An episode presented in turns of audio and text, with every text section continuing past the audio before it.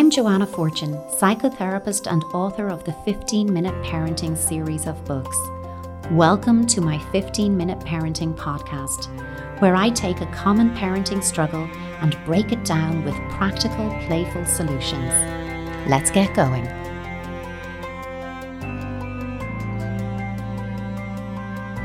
In this episode, I want to talk about anxiety and especially anxiety as it relates to adolescence. So, just before I begin, and you know, this is in response to not just one message, but countless messages that I've received from parents about their anxious teenagers. That in this episode, I'm going to mostly focus on what I call typical adolescent anxiety, the type of anxiety that is difficult, is challenging, but is typical in teenage years. And I'm going to go through and explain what I mean by that. But I think it's important that I state from the outset that there is another type of anxiety that isn't so typical and if if that's the type of anxiety and I think you know what I mean it's like something that doesn't have a context there isn't a reason for it it's pervasive it's there more than it's not there and it's actually causing you know difficulties in your teenager's life to the point that maybe it's inhibiting them from engaging in day-to-day activities if it's that type of anxiety I really strongly encourage you to reach out to your GP to seek a referral to child and adolescent mental health services or to a therapist or a psychologist or somebody who can provide specialist mental health supports to you and your teenager to address that. I just wanted to emphasize that. But I also think it's important that I do have this type of conversation because also there is a more typical type of anxiety in adolescence that doesn't warrant all of that. And the two types, the, the more serious, significant mental illness type of anxiety versus the challenging but healthy type of anxiety, they can often get confused as one and the same thing, and they're not. So, as I said, like I get lots of questions about this, and lots of the queries are about anxious about anxious teenagers from parents who are understandably super anxious themselves about it. So the message is coming from an anxious parent of an anxious teen, and it's hard to know. My goodness, you know, am I just being anxious, or is it about their anxiety? What's going on? And at times it can feel like anxiety is so pervasive amongst teenagers that adolescence itself is an age of anxiety. You know, a parent recently wrote to me exactly on that that, asking me if anxiety is normal in adolescence. That was the question. I just want to know is anxiety normal in adolescence? And my answer to that parent is this yes and no. Okay, it's one of those, yes, some degree of anxiety, definitely the more mild type of anxiety is normal. And no, you know, high levels of pervasive anxiety is not normal. Okay, so it depends on the context and it depends on how intermittent or pervasive it is in the, your teenager's life. And I, I want to say more about that and I want to emphasize again, just I'm speaking mostly about that more normal range of anxiety here because it is normal for adolescents, all adolescents, to feel some degree of anxiety and even to feel waves of recurring anxious feelings throughout their adolescence. Though this type of developmental anxiety peaks in early to mid adolescence, usually. So that would be, you know, once they're leaving middle childhood at 12, right up to, you know, 16, even 17 years old, that it is peaking in those years. This type of anxiety tends to center on, you know, the physical and emotional shifts that are occurring in their brain and their body, because also hold in mind that those exact years are peak adolescent development. Physically, psychologically, neurologically, there is just so much changing. And the type of anxiety that we're, we're seeing, that more normal range, is peaking in the midst of huge adjustment and change.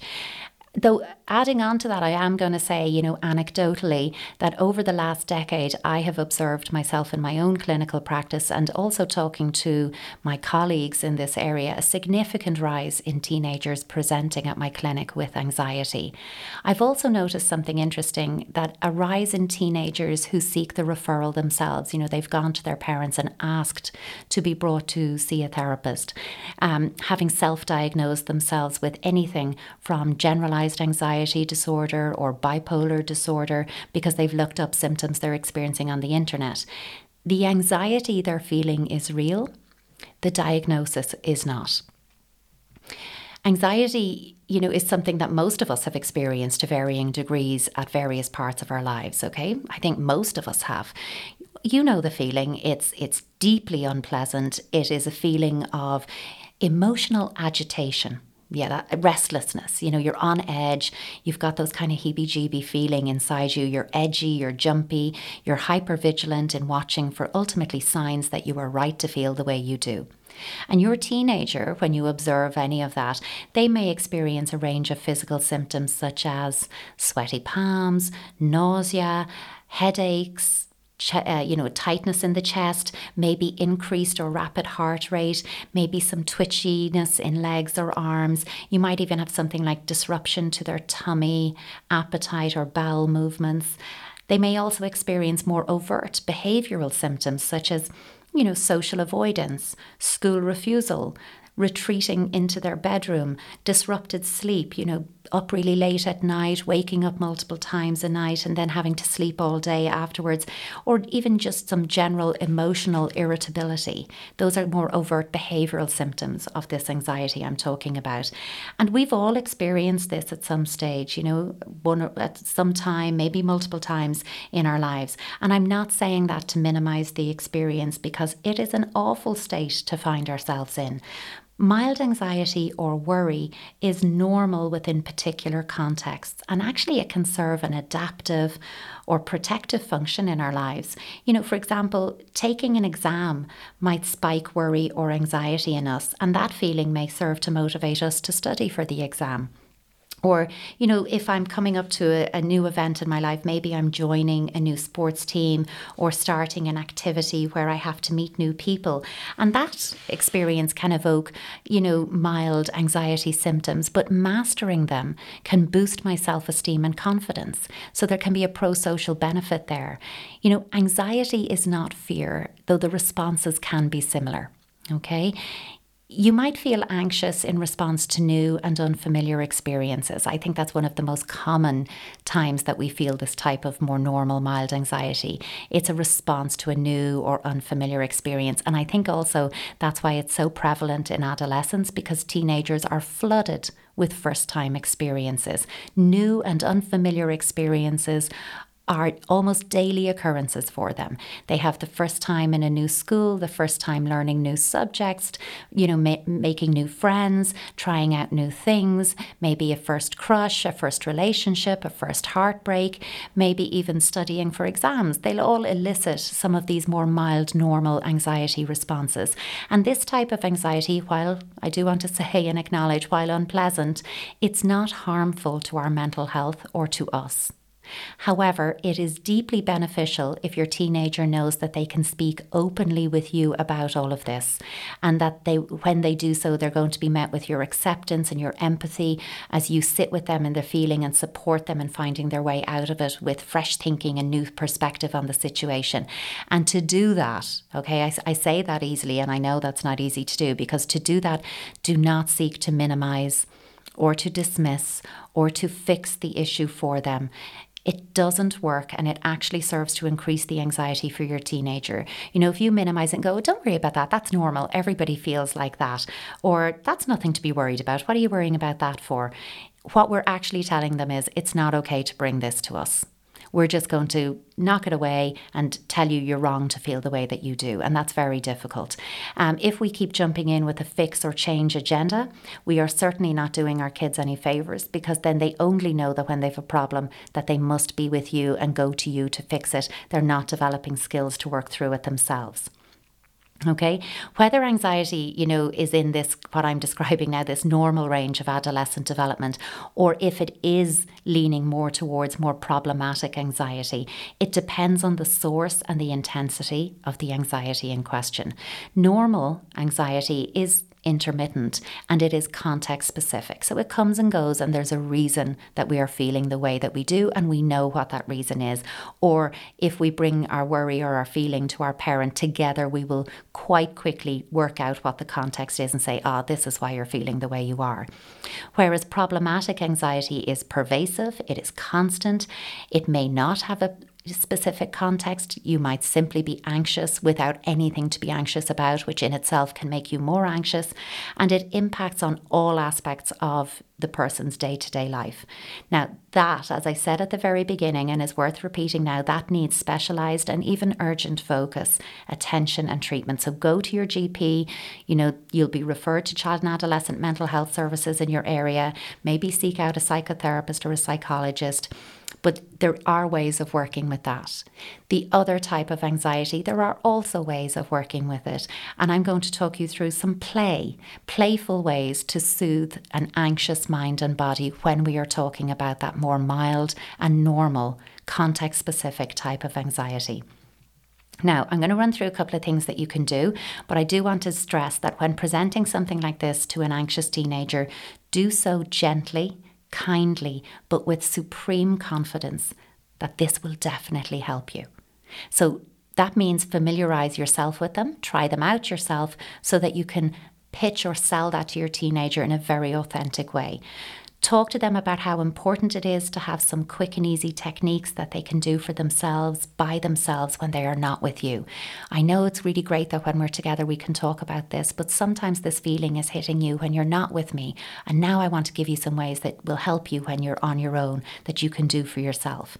You can even share maybe that you've used them yourself when you were feeling anxious and that they really helped you, and suggest that you practice them together so that they know how to do them when they need them. So the first one I call toilet roll blow. Take a square of toilet paper and hold it to a wall with your index finger. Tell your teenager to stand in front of it, and when you say three, two, one, blow, they are to use their breath to keep the square of tissue against the wall for as long as they can. Repeat it three times. This is the same as taking, you know, take t- three deep breaths and exhale, but actually it, the toilet roll gives it a more playful structure. And sometimes when you're feeling anxious and somebody tells you to take a deep breath, actually it's really annoying and it doesn't help at all. So the reason I'm using toilet roll is because if they're in school, for example, or in a friend's house, they can just excuse themselves to the bathroom, take a square of toilet roll, and they can do this. It's a resource that's always available to them. The other one I like to do is pufferfish, clam, turtle, and starfish. Okay, these are simple, playful sounding exercises that actually fuel self regulation through breathing and what we call proprioceptive, that is, that deep pressure touch that sends a mes- message rather from the skin to the brain that you are safe and you can relax. It ha- puts that input into the muscles and joints. It's something actually that I realize a lot of occupational therapists use, but also therapeutically, I have found it really helpful as well because they're quick, creative, and accessible wherever your teenager might be when the anxi- anxiety starts to bubble up. So for puffer fish, you puff, okay? So puffer fish puff. It's hard to say actually. Fill your cheeks with air so that they puff out as wide as you can get them. Hold for the count of five and release. Then repeat that three to five times in a row. So puff out your cheeks. Five, four, three, two, one. Let it go. And repeat that three to five times. Clam cuddle is when you cross your arms in front of your body so that each hand is holding the opposite shoulder, and then you give a squeeze, a really tight squeeze to the count of five. You release and you repeat this again three to five times in a row. So it's squeeze, release, squeeze, release. Turtle tongue is a funny sounding, even funny looking one, but it is really surprisingly effective. For this one, you stick your tongue out as far as you can and pop it back into your mouth really quickly. So you stick it out really far and then pop it back in quickly. Repeat that five times. Now, reach your tongue out again and see if you can touch your chin with your tongue, if you can touch your nose with your tongue, and how far you can stretch it from side to side towards, towards each cheek. The final one then is starfish stretch. For this one, it really depends on where you are. All of these can be done in a toilet cubicle in school. I just want to say this.